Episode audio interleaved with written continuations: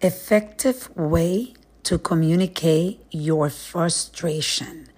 That is the reflection of the day.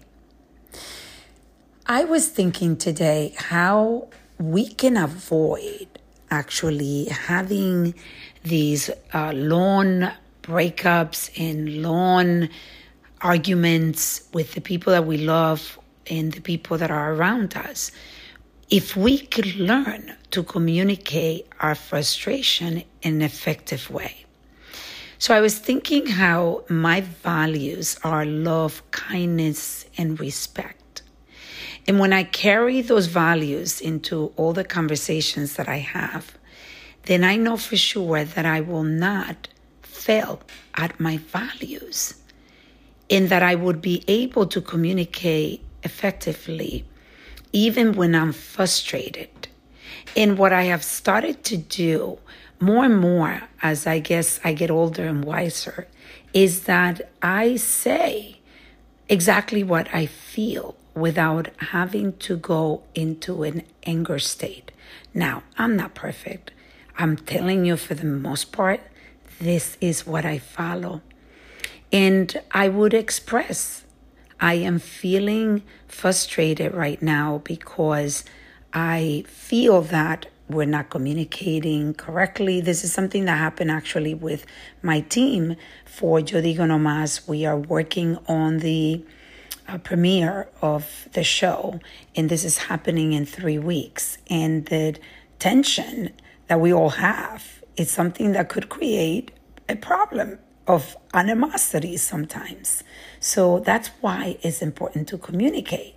So this morning I actually expressed how we need we needed to meet. I expressed that yesterday because the way that I'm feeling is I'm feeling like I'm going on a path where I am going to get angry and I'm going to get frustrated. And I feel that we were not communicating, Uh, that I was not aware of everything that was happening, and that we needed to have a meeting so that we can put this negative energy to rest, and then we can all move forward in a positive way to create what we need to create for this very special day.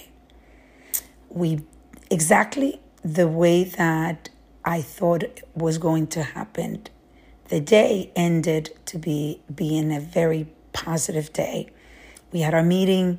Everybody knows what they have to do. We are clear on what we want. We were inspired by the plans, and we are ready to just move on.